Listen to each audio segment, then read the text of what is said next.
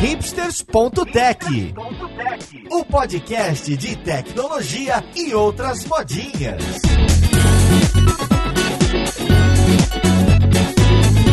Olá, caríssimo ouvinte, seja muito bem-vinda a mais um episódio do seu podcast favorito. Meu nome é Paulo Silveira, esse aqui é o hipsters.tech e hoje a gente vai falar de Open Finance. Pois é, um dos temas preferidos aqui da audiência e mais especificamente a gente vai falar dos impactos de agora e do futuro, não só para as instituições financeiras. Inclusive, a gente vai focar como que isso impacta o seu negócio, a sua vida, como que isso está evoluindo e para onde vai. E sempre com tecnologia. Então vamos lá, podcast, ver com quem que a gente vai conversar. Para essa conversa de hoje, eu tô aqui com a Roberta Peirão. Ela é gerente de negócios em Financial Services na BRQ. Tudo bom com você, Roberta? Oi, Paulo, tudo bem? Tudo ótimo. E você? Tudo bem também. Obrigado pela sua presença. E junto com a Roberta, também da BRQ, eu tô com o Kleber Pires, que é Head de Finance aqui. Tudo bom com você, Kleber? Tudo bem, Paulo. Prazer estar aqui. Obrigado. E pra gente começar essa conversa, eu queria colocar aquele contexto. Olha só, vou deixar um desafio para vocês. Quando eu uso minha conta bancária, acho que hoje, como muitas pessoas físicas, né, a gente tem conta bancária em mais de um banco e às vezes a gente concentra conta corrente em um, crédito em outro, empréstimo em outro. Em diversos desses bancos, eu sou da velha guarda, né? Então eu uso muito a web, né? A, a, o sistema web dos bancos. E um dos menus que aparece lá à esquerda é Open Finance. E eu fico confuso, né? Eu falo, por que, que para mim, que sou pessoa física e tem uma conta corrente. Eu, eu, nunca cliquei, tá? Mas tem um botão ali, Open Finance. Pensando, isso não era para dev, para pessoas desenvolvedoras poderem integrar com o banco? E aí vou além. E hoje eu vejo muita propaganda muito banking as a service, muitos sistemas de financeiro, cobrança, bancário mesmo, tentando chegar nas empresas, tentando chegar em empresas pequenas, médias, etc, e oferecer serviços que estão relacionados ao tal do Open Finance. E eu acho curioso, não é? Porque eu ok, vai, eu falar que eu sou totalmente leigo é exagero, mas não, não, é o meu dia a dia. O finance, o open finance e, e, fintechs. E me surpreende já ver que tem tanta coisa, ou parece ter tanta coisa, nesse mundo de tecnologia com finanças e implementação de tecnologia para finanças para conectar uma empresa que não é de finanças. Conectar o que onde? Então, primeiro, a primeira pergunta que eu queria saber de vocês é: o que, que existe hoje de open finance que uma empresa hoje poderia usar que vai além do óbvio? E depois que a gente evoluísse a conversa para entender para onde vai, o que, que depende do Banco Central, o que, que depende da regulação ou não, o que, que depende dos players aceitarem ter mais APIs abertas ou não. Para mim é, é, uma conversa muito interessante porque eu acho que o Brasil é, é realmente marcante o, o, que a gente fez e faz e, e que tem essa mistura né, de governo, regulação, ONG,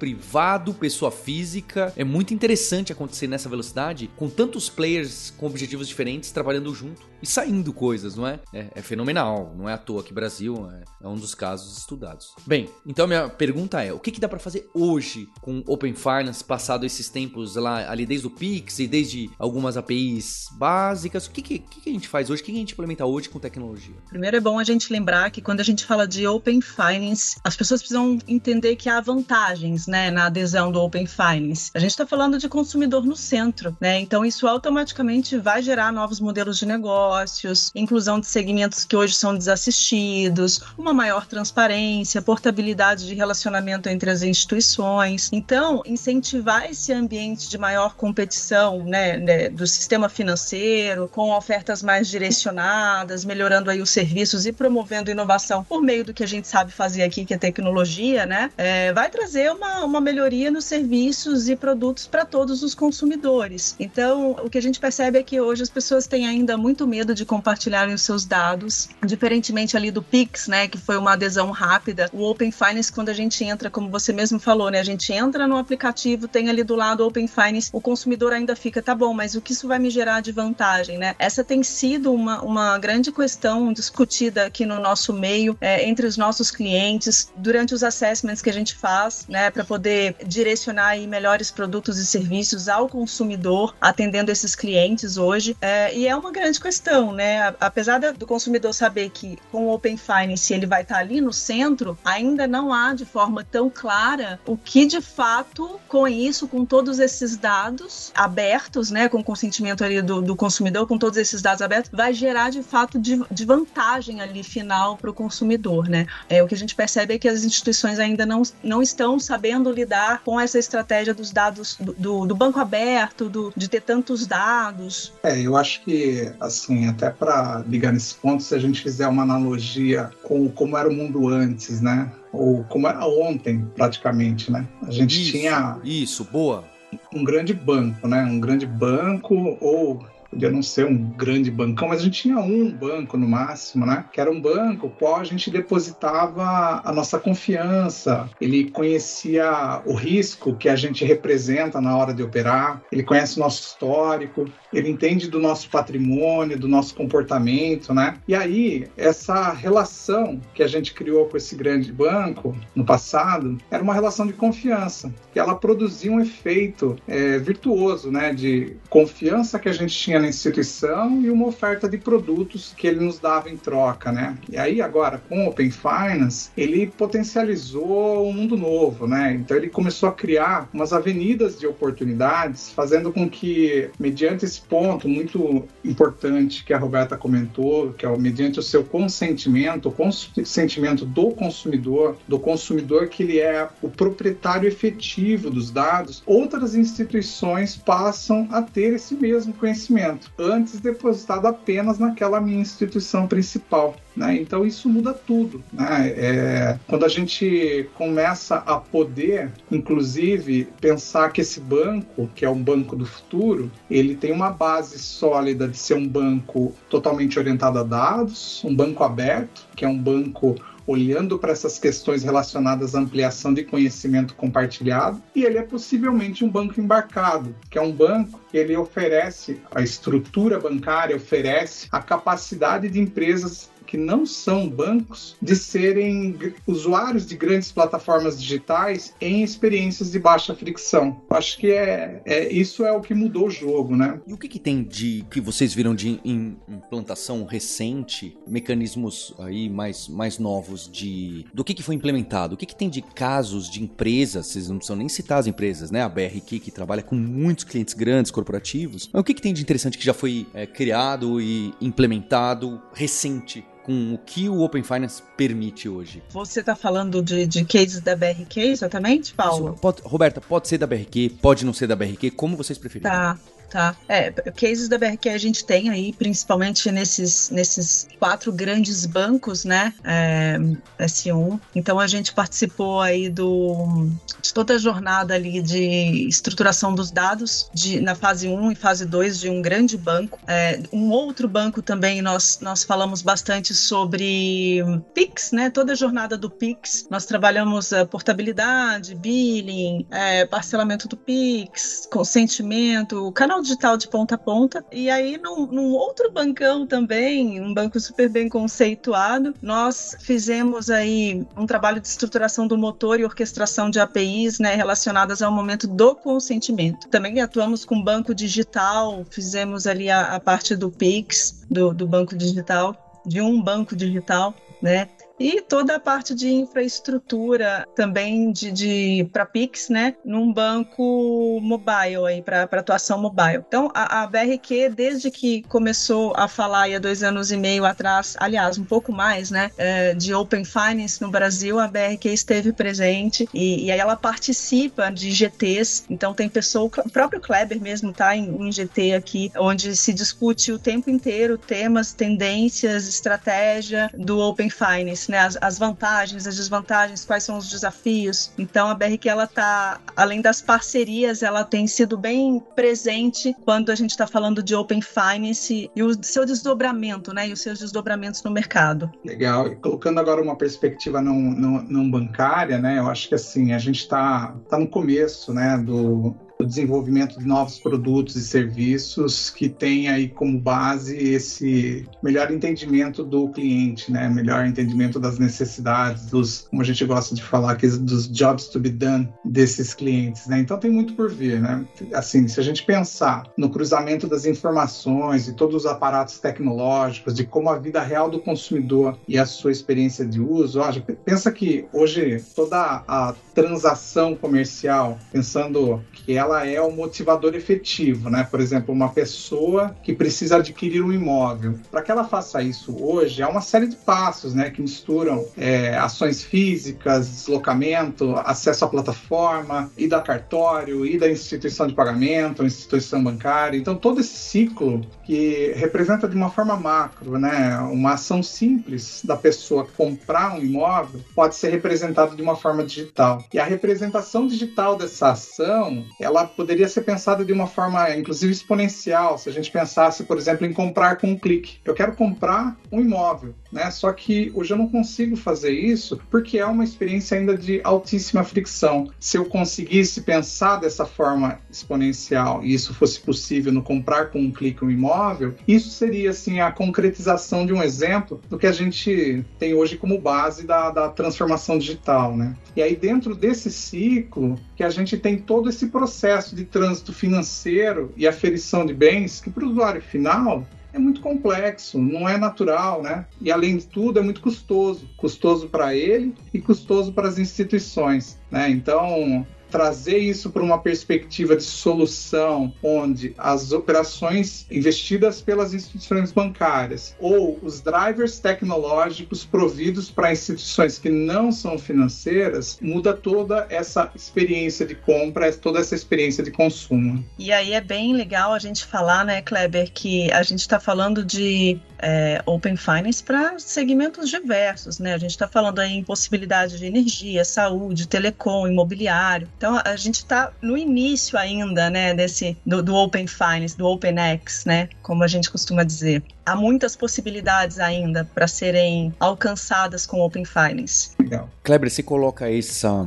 não é, um, esse alvo ali de pessoas comprando imóveis com um clique, não é? Um clique, né? Ela transfere, aperta um botão e imagino que seria a ideia até desencadear não só o pagamento, como a transferência no cartório, a transferência no, dos impostos e, e, etc. Então, esse sonho assim, né? Confesso que na minha cabeça parece irreal, né? a verdade é essa. Mas normal, né? Acho que justo essa é a provocação, correto? Mas a minha pergunta é se esse tipo de possibilidade é realmente um target, né? Porque acho que a gente também esquece, né? O Open Finance é um termo, não é? Cada país usa de um jeito, cada grupo usa de um jeito, cada empresa usa de um jeito. Mas no Brasil a gente tem, né? Um grupo que é o Open Finance Brasil que tem o Banco Central envolvido, etc. Esse tipo de possibilidade de comprar um imóvel ou talvez fazer algo um pouco menos robusto, né? Porque o Kleber chegou aqui, não, chutou o balde, né? Foi um, exemplo bem, bem real, complexo e que assusta a gente, né? Pô, vai dar mesmo fazer isso? É, é uma é um alvo real esse tipo de exemplo que você está me dando? E se é um alvo real, isso está caminhando para esse lado da forma que você vê as APIs sendo criadas, as discussões e as intenções de bancos, de players, de pessoa física e etc? Legal, Paulo. Eu acho que é um alvo real, sim. Eu acho que a gente está trabalhando para cada vez mais a gente está se adequando ao local desse consumidor que mudou. Né? Então, a forma como a gente se relaciona com os instrumentos de compra, de como a gente consome serviços, como a gente se relaciona com as pessoas e como a gente se relaciona com a sociedade em geral, ela mudou. E essa adaptação que a tecnologia impulsionou, ela está totalmente conectada a essa agenda complexa que o Banco Central vem endereçando, que tem no fim do dia um pensamento muito forte de democratização. O Banco Central, como um grande ele não deve ter uma esteira muito focada, apesar de ela ser uma esteira de inovação, é, o objetivo dele é estar alinhado com esse novo momento onde a gente tem essa perspectiva de novos ativos, de novos instrumentos que possam possibilitar a inovação dentro das instituições financeiras e dentro das instituições não financeiras. Mas acho que tudo começa de um alinhamento estratégico e de uma idealização de foco no que a empresa quer efetivamente atingir. Porque acho que não pode ser um Open Finance por Open Finance. E até agora, você verbalizando assim, me lembrou um ponto de quão claro é para o consumidor final ele pensar nesse termo Open Finance, né? Open Banking. Parece ser muito técnico e, e muito irreal para o dia a dia dele. Está fora da experiência de consumo dele, está fora do dia a dia dele. Ele falar Open Finance. Então, talvez quanto menos a gente tracionar o termo como um todo e a gente pensar na escalada da experiência de uso e na transformação que a tecnologia vem proporcionando, acho que mais poderoso isso fica e mais dentro da experiência de consumo e dentro da realidade de cada consumidor a gente trabalha. Às vezes fica parecendo que é colonizar Marte, não é? Eu também quero colonizar Marte, mas e aí, isso. Uh, estamos progredindo para isso realmente com intenção e, e, e com chances de acontecer? Então acho que é é bastante interessante. Eu, eu, não imaginava que vocês iam trazer esse tipo de exemplo, tá? Eu achei que vocês iam trazer algo mais sóbrio. Então eu fico mais interessado ainda e tenho certeza que é ouvinte também. Paulo, se a gente pensar nisso que, que o Kleber trouxe, né, da experiência do cliente, e nisso que você está trazendo de, poxa, eu não imaginava que a gente poderia fazer alguma coisa aí no mercado imobiliário, ou no mercado de turismo, ou de telecom, ou saúde. Em todos esses segmentos já está tendo aí discussões. Parece que é algo muito distante, mas não, não é, né? E aí existe por trás de tudo isso também, até para deixar o cliente mais seguro, uma proteção de dados, existe uma, uma conformidade regulatória. Então, quando a gente está falando ali com a parte de seguros, por exemplo, a gente tem a SUSEP por trás, né? Então, como a gente tem aqui na, no, no mundo financeiro, o Banco Central, então, isso tudo também é legal a gente falar, porque as pessoas ainda estão muito distantes da realidade, né? Open, open Finance, o que é? Open Insurance, né? Open Health. Imagina você no mercado de saúde, né? Poder ter ali o seu histórico de saúde em qualquer hospital que você for, né? Ter a jornada do paciente de ponta a ponta em qualquer hospital que você for. O quão melhor vai ser essa jornada e essa experiência do cliente, né? O quão mais assertivo vai ser ali para salvar a vida daquele paciente, para endereçar o, o, o, tratamento correto. Essa é de fato uma realidade e nós aqui como empresa é, de, de inovação e tecnologia já estamos passeando aí por por toda essa realidade do, do Open, né? Desse mundo aberto. E, Roberta, você citou, então, então vou aproveitar. Vou aproveitar seu gancho, porque você colocou é, turismo, medicina e alguma outra área. Eu queria que você me trouxesse o que que... Tem, tem diversos, tem... né? É, não, o que você acha interessante, eu adoro eu, eu, esses exemplos, pra gente saber o que que tá buscando, o que que pode ser possível, porque tem audiência aqui sempre quer criar o próprio produto ou startup, eu acho isso exagerado um pouco, mas enfim. Tem isso, não é? Se essas possibilidades podem ser desenhadas e a gente pode explicar pro ouvinte que isso é uma possibilidade, começa a abrir a cabeça de todo mundo do que, que pode ser criado, do que pode ser feito, o que, que pode ser mudado. Então, se você tiver algum exemplo, ou todo, algum não,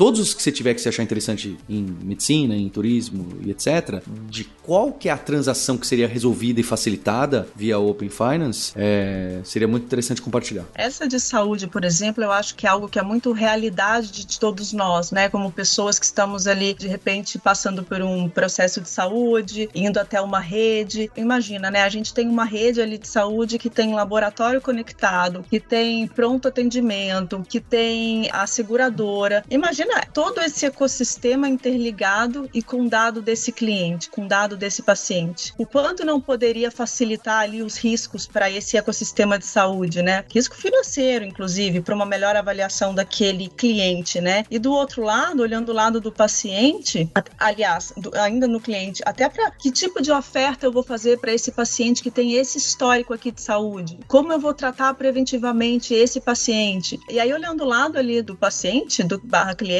a gente está falando de qual é o melhor laboratório, né? Esse laboratório faz exatamente tudo isso que eu preciso dentro do tratamento que eu estou fazendo. E aí ele linka tudo isso e tem uma melhor experiência de ponta a ponta com aquela rede. É, isso seria fantástico. A gente está falando de uma rede, mas o Open ele vai trazer é, algo ainda maior do que estar dentro da própria rede. Ele vai de repente cruzar uma rede com a outra. E, e hoje isso não é possível, como nos bancos, né? Então, se o paciente tiver ali como o, o cara que está ali no centro do negócio, poxa, vai facilitar para todo mundo, né? Vai ser uma experiência fantástica. E aí em telecom também a gente tem ali, por exemplo, uma operadora de telefonia móvel, né, que está avaliando o risco de um cliente, que deseja fazer um, contrato aí de longo prazo, né? Com o Open Finance, por exemplo, essa operadora poderia ter acesso ao histórico financeiro desse cliente. Com isso, ela poderia obter aí uma visão muito mais precisa dessa, da, da saúde financeira desse cliente, né? Se o cliente tem ali um, um histórico de pagamento pontual, se ele não tem, uma boa pontuação ali de crédito. Bom, a operadora seria muito mais confiante em oferecer algum contrato mais vantajoso para ela, sabendo ali do, do, do, histórico desse cliente, e, e com certeza o cliente do lado de lá também receberia produtos, ofertas e propostas muito mais aderentes ao seu perfil. Então, esse, todos esses segmentos que a gente citou aqui estão já trabalhando e, e, e há algum tempo, né? Mas uh, as pessoas ainda não deram não, não deram um nome, né? É open o quê, né? Open Tel, Open Health. Isso ainda está vindo e quem trouxe muito isso foi o próprio Open Finance, né? Open Finance colaborou muito para essa democratização dos dados, é, independente é, do segmento. Queria pegar um segmento que a Roberta comentou e usar o termo que o Paulo falou de chutar o balde, né? Mas vamos pensar assim, turismo, né? Então, um segmento aí, puxando de novo, primeiro a gente deveria começar a puxar pelo eixo estratégico, ver quanto isso é importante para a estratégia dessa empresa de turismo e quanto esse produto está alinhado a essa estratégia e como ele pode capturar valor desse mundo novo open. Mas vamos supor um exemplo concreto aqui.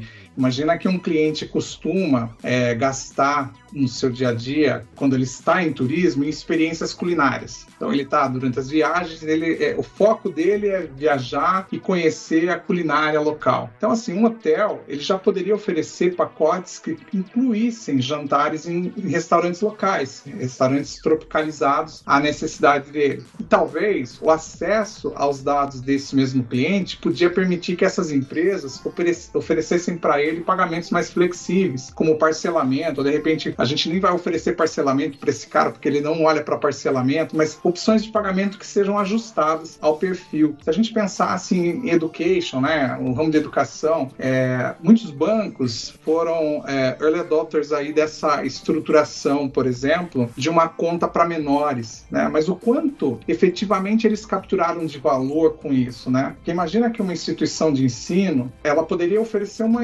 assistência financeira personalizada. Imagina uma universidade usar os dados financeiros do estudante para avaliar a necessidade de ajuda financeira ou de bolsa de estudos. Isso talvez pudesse proporcionar para esse estudante uma assistência financeira mais eficiente e que fosse equitativa. E as instituições também poderiam usar esses dados para oferecer planos de pagamento flexíveis, ajustados à situação financeira de cada estudante. Assim como se a gente pensar que a gente envelhece ao longo da nossa jornada com nosso, a nossa instituição bancária e esse envelhecimento ele é pouco capturado.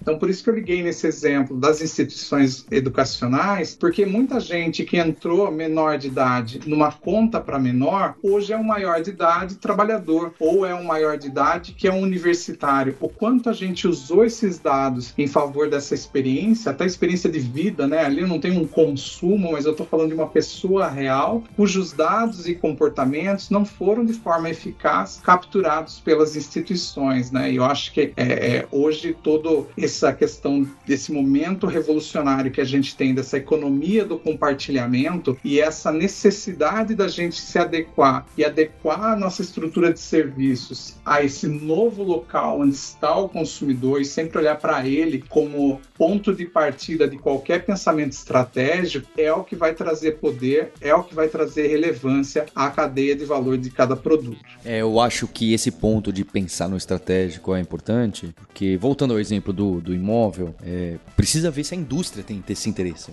porque uma transação de, de preço grande e uma transação que impacta a vida de muitas pessoas, né? Uma, nessa transação cotidiana de um imóvel de pessoa física para pessoa física, impacta a vida das duas pessoas, né? Talvez um pouco de atrito faça parte da tomada de decisão. É claro que é exagerado o que tem hoje, é óbvio, né? O que tem em todas as áreas. É, então acho que precisa pensar mesmo, né? A gente quer em um segundo poder. Ah, quero, quero comprar, cliquei, já foi o dinheiro, já foi o documento, já foi tudo, foi o imposto, foi, foi o caminhão, o caminhão já tá lá, né? É, é isso que a gente quer, é isso que vai mudar realmente o setor? Ou bastaria otimizar um ou dois processos financeiros, não todos? Então, é um questionamento de negócios e que faz muito sentido, porque às vezes a gente cai na armadilha, não só no Open Finance, correto? Não só no Partner Finance, de querer otimizar processos em todos os cantos. E às vezes tem processos que não precisam de tanta otimização ou de tanta prioridade. E é uma questão difícil, né? De mapear, de você dizer, não, é isso aqui que eu quero. Não, é aquilo ali que a gente quer atacar com as APIs, com facilidade, certo? Ah, para que, que eu preciso fazer uma transação às duas da manhã? Aí vem o Pix e todo mundo tá transacionando dinheiro às duas da manhã, mesmo que seja 100 reais, ou 10 reais, ou 5 reais. Então, as perguntas e as respostas são difíceis. É, é, interessante ver que a tecnologia vem depois. É, é como aqui no Hipsters a gente gosta, não é? A gente sempre tem os episódios super focados em TechGuide para saber como que faz os microservices para consumir as APIs do Pix e etc que é, é, um lado, mas também eu gosto da discussão. Será que eu preciso disso? Será que faz sentido para o meu cliente? Que foi o que a Roberta trouxe ali no começo do podcast. Ela falou: olha, o Open Finance é uma forma da gente usar o, o, né, o user-centric, client-centric, esses termos de startup de inovação, que eu entendo que é jargão, mas eu gosto bastante desse em específico, não é? porque se não for puxado para algo que é útil para o cliente, vira uma inovação, é, um chute de inovação. Não é? O cliente não quer isso, nunca pediu e não sente essa falta, pode até dar certo, mas é mais difícil. Perfeito, Paulo. É, eu acho que você resumiu muito bem aí a, o que eu trouxe no início. E, esteja certo que tem sido uma dor de todas as, as instituições, empresas, de descobrir né, aquilo que, que antevém ali a tecnologia, mergulhar mesmo nas dores, no negócio e será que isso aqui de fato é inovação? Né? É o meu cliente precisa disso? É, então isso aí é uma discussão que está muito acalorada ainda, está muito quente. Enquanto a gente não conseguir, a gente que eu digo, né, o mercado não conseguir provar aí as vantagens do Open Finance, provavelmente o, o, o restante também não virá, ou virá de uma forma menos eficiente, né, como o Open Health, Open Insurance. Então, mostrar esse valor do Open Finance tem sido um desafio muito grande aí das instituições e quem dirá agora, né, dos outros segmentos, como a gente falou é, anteriormente. Muito legal esse, esse ponto que o Paulo puxou, esse complemento da, da Roberta, que eu queria comparar aqui Pix um tema que a gente não falou aqui, enfim, mas e acho que é tema para um outro momento até no futuro. Se a gente analisar esse Pix que a gente faz à noite, é um negócio que está tão natural que a gente nem lembra mais como era o mundo sem o Pix. Então você sai, você vai na casa de um amigo e você racha uma pizza e você paga na hora. Fala, cara, paga, passa aí no teu cartão, eu já te faço o Pix. Isso era surreal. Entrou tão dentro do nosso hábito de consumo que é, de novo, né, aquela história de que os pequenos hábitos eles vão mudando os nossos comportamentos e os nossos comportamentos ao longo prazo eles começam a criar fundamentos da nossa cultura, né? E o Pix a gente não lembra mais do mundo sem Pix e ele só tem dois anos e meio, quase três aí no final de 2023. Se a gente comparar isso com tokenização de ativos, que é o tema aí que eu falei que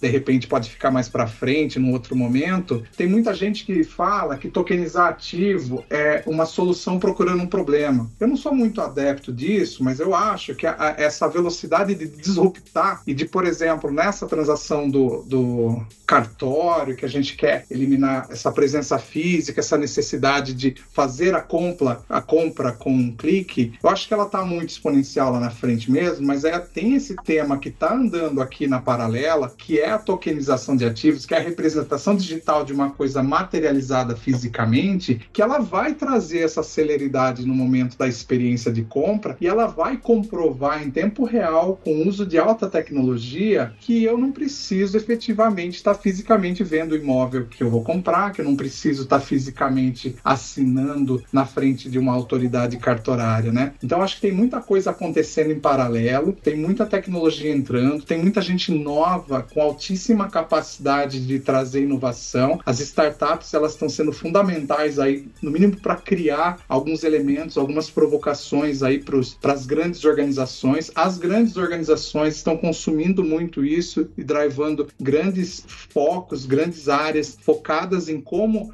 ressignificar essa experiência de consumo dos seus produtos. Então, acho que a gente está passando por um momento único e acho que é muito bacana ter nascido mais ou menos nessa era onde a gente está podendo conviver com tudo isso ao mesmo tempo. Kleber, então vou deixar aqui, uh, abrir essa brecha para você que você falou, ah, quem sabe para um outro, mas eu, acho que não. Então, acho que todos esses mecanismos de, de blockchain, os NFTs, etc., caem nessa seara aí que você bem colocou de tem pessoas que acusam esses mecanismos, Etc., de olha, é uma solução procurando um problema. Acho que apareceu, alguns problemas se encaixaram, mas menores do que a gente imaginava, não é? Não impactaram a vida do dia a dia de pessoa física da maneira que inteligência artificial, ciência de dados, internet, smartphone impactaram. E a aposta era que Web3, blockchain ou qualquer coisa que esteja próxima disso aí, que está sim conectado no Open Finance de alguma maneira, é, fosse estourar e que fosse cair na boca da pessoa física. Não, a verdade é que não aconteceu. Então eu, eu queria que você colocasse qual é a relação disso, porque pelo que eu entendi, você tem, você gosta, é entusiasta, tá animado e você acha que não, que é sim, tem um problema aí que a gente tá solucionando ou quase solucionando. Eu confesso que eu sou mais cético que você nesse, né? Eu sou super animado no Open Finance, no IA e no blockchain.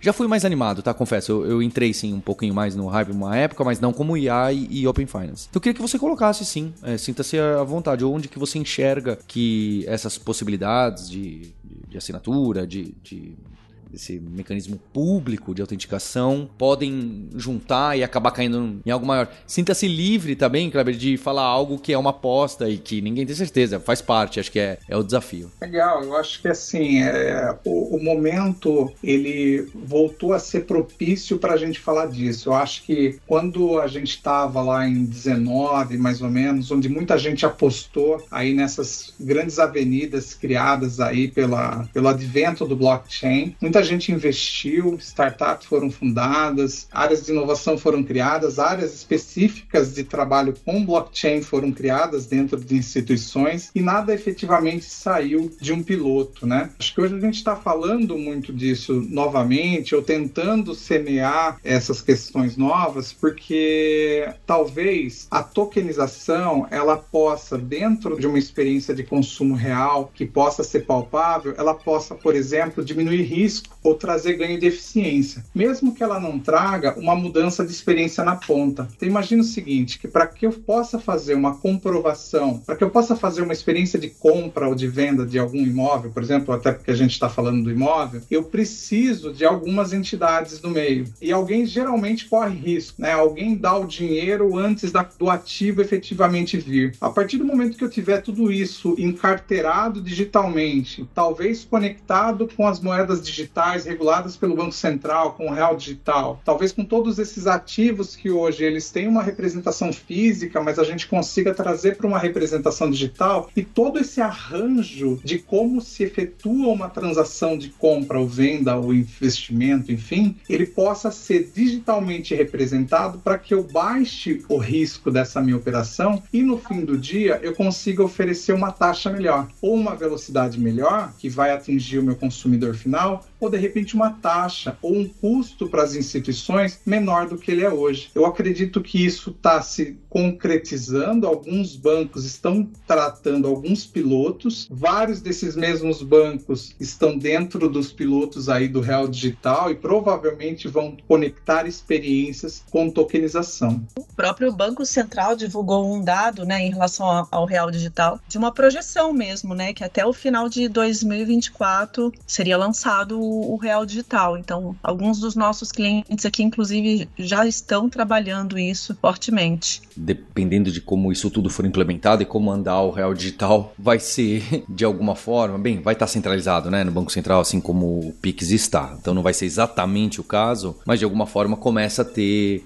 o espaço aí do que estava sendo discutido. É? é? talvez, Kleber, eu consiga cair na mesma visão que você se pensar mais a longo prazo. Não é? Ainda minha opinião pessoal é que ainda precisa se provar. A tecnologia ainda precisa se provar, não como tecnologia, mas como, olha, ela cabe em um monte de lugar. Né? Tem outras que já se provaram que elas se encaixam ah, de várias formas, em vários momentos. Então você tem que considerar no seu cinto de ferramentas é, de tecnologia, não é? Você precisa ter um contato com, com inteligência artificial, com né, pessoas desenvolvedoras de, com uma ou outra linguagem de programação e algumas stacks, com ciência de dados. Com, você precisa ter uma ideia do Agile, de squads, para poder é, ter um repertório. É, acho que a, essa outra parte ainda tô esperando falar. Eu ainda não aviso, falar, ó, oh, preciso estudar isso, hein? Eu ainda tô no holds. Aguenta aí, deixa se provar. Mas é óbvio, acho que esse é o interessante do, do jogo do, do estudo e da evolução de, de tecnologia, estratégia, né? Client-centric e etc. É ver onde tudo isso vai, vai cair. E Kleber, Roberta, para quem quiser hum, manter contato e, está sempre, não diria atualizado, não é? Porque tem muita coisa aí. Mas eu quero saber o que está saindo, o que está sendo negociado no Banco Central, o que está sendo negociado no Febraban, o que, que tem empresa usando, como que vocês fazem isso? Porque tem muita gente aqui ouvindo a gente que gosta de saber essa novidade para saber porque quer ter a oportunidade de ser o primeiro a implementar na empresa ou na startup ou, ou simplesmente para discutir e ficar. Onde que vocês ouvem? É claro, não é? é vocês têm esse papel em, em, uma empresa grande de tecnologia que é autoridade há, há muitos anos. É, vocês precisam fazer isso, certo? Mas quem quer a, acompanhar onde que olha, onde acontecem essas discussões, é, site, podcast ou, ou, grupo que tem esses debates para falar, olha, tá indo para essa direção, olha, tá acontecendo isso. Olha, eu faço uma recomendação de, de, de alicerce para pesquisa, que é o próprio canal do Banco Central, tá aí divulgado amplamente na mídia, tem um canal muito, muito denso de muito conteúdo no YouTube e tem muito conteúdo público, né? Então, o Banco Central como sendo a veia mestre aí de criação de todos esses elementos aí que proporcionam a inovação em todos os entes da, da, da cadeia financeira, ele tem sido é, assim incrível né? nesse papel de evangelizador, de levar essa mensagem, de mostrar como modelos que foram implementados inicialmente fora do Brasil estão sendo, podem ser implementados aqui dentro, de ser o grande orquestrador aí de todo o ciclo de APIs para cá, APIs para lá, de todo o contexto de como que a jornada e a experiência de consumo pode ser desenhada dentro de uma estrutura regrada ainda como tendo ele como alicerce. Eu recomendo esse como contrapiso. Tem uma uma série de outros canais, mas eu diria que olhar para o canal do Banco Central, eu acho que é sempre um eixo mestre aí para qualquer norte de pensamento. É, eu faço minhas suas palavras, Kleber, porque ali a gente tem indicadores, tem dashboards, tem tudo em, em tempo real, né? Então, particularmente o, o, canal do Banco Central que eu mais utilizo aqui é o, o, próprio site do Banco Central, onde diariamente tem atualização, tem ali uma, uma parte onde fala de perguntas e respostas, né, do tema que é muito bacana, super autoexplicativo. Uh, e esses portais de modo geral, né? Por exemplo, ali do, quando a gente fala de Open Insurance, eu, eu acompanho ali o SUSEP. Então, esses canais para mim têm trazido boas e verdadeiras, claras informações. Porque quando você dá uma googada, né? Quando você joga ali no Google, vem empresas distintas falando várias coisas, mas uma, uma informação super fidedigna para mim é, é aquela que sai ali do Banco Central.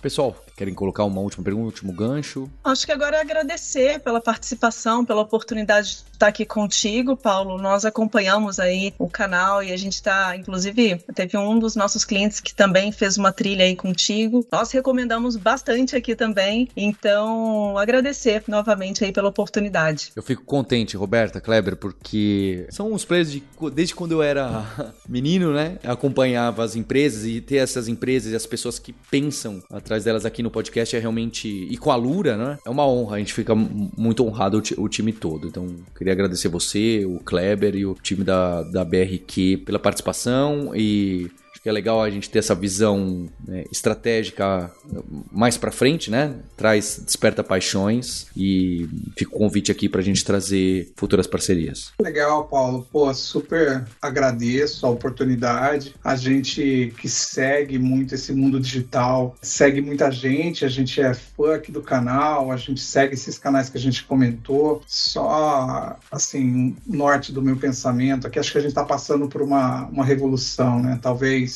daqui a algum tempo, algum historiador olhe para trás e pense que o que a gente está passando agora é uma grande revolução, como a gente teve anteriormente, revolução industrial e afins, né? Eu acho que a gente tem que estar tá atento à mudança, né? E capturar o melhor do que essas mudanças de comportamento, mudança social e mudança de tecnologia, como que tudo isso se orquestra, né? E como que isso dá uma direção de melhora na nossa sociedade como um todo, né? Dos nossos comportamentos, das nossas relações até como ser humano humano, né? Porque acho que nada, como você até colocou, não olhar a tecnologia como tecnologia, mas acho que de nada adianta todo esse avanço sem um toque ali de reasons why, né? É, acho que é isso. Muito obrigado. E eu queria agradecer você, ouvinte, pela audiência, pela participação e pelo download. E por divulgar. Aqui a gente tem bastante episódio, bastante não, deve ter uns quatro episódios de finanças, tem inclusive do Pix e da arquitetura com o pessoal do Banco Central. Então a gente tem desde os níveis estratégicos até a implementação. Fica o convite para você conhecer. Tá na descrição aqui do podcast. E a gente tem um compromisso na próxima terça-feira. Hipsters, abraços. Tchau.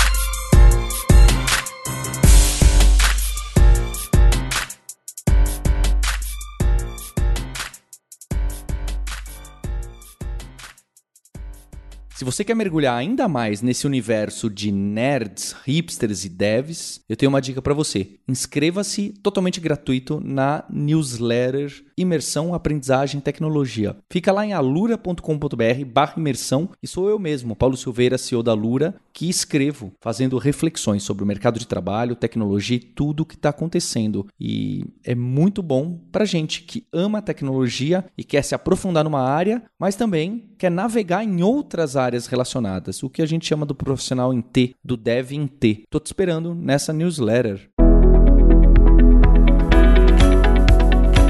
Este podcast foi produzido pela Alura, Mergulhe em Tecnologia, e Faculdade FIAP, Let's Rock the Future. Edição e sonorização, Radiofobia Podcast e Multimídia.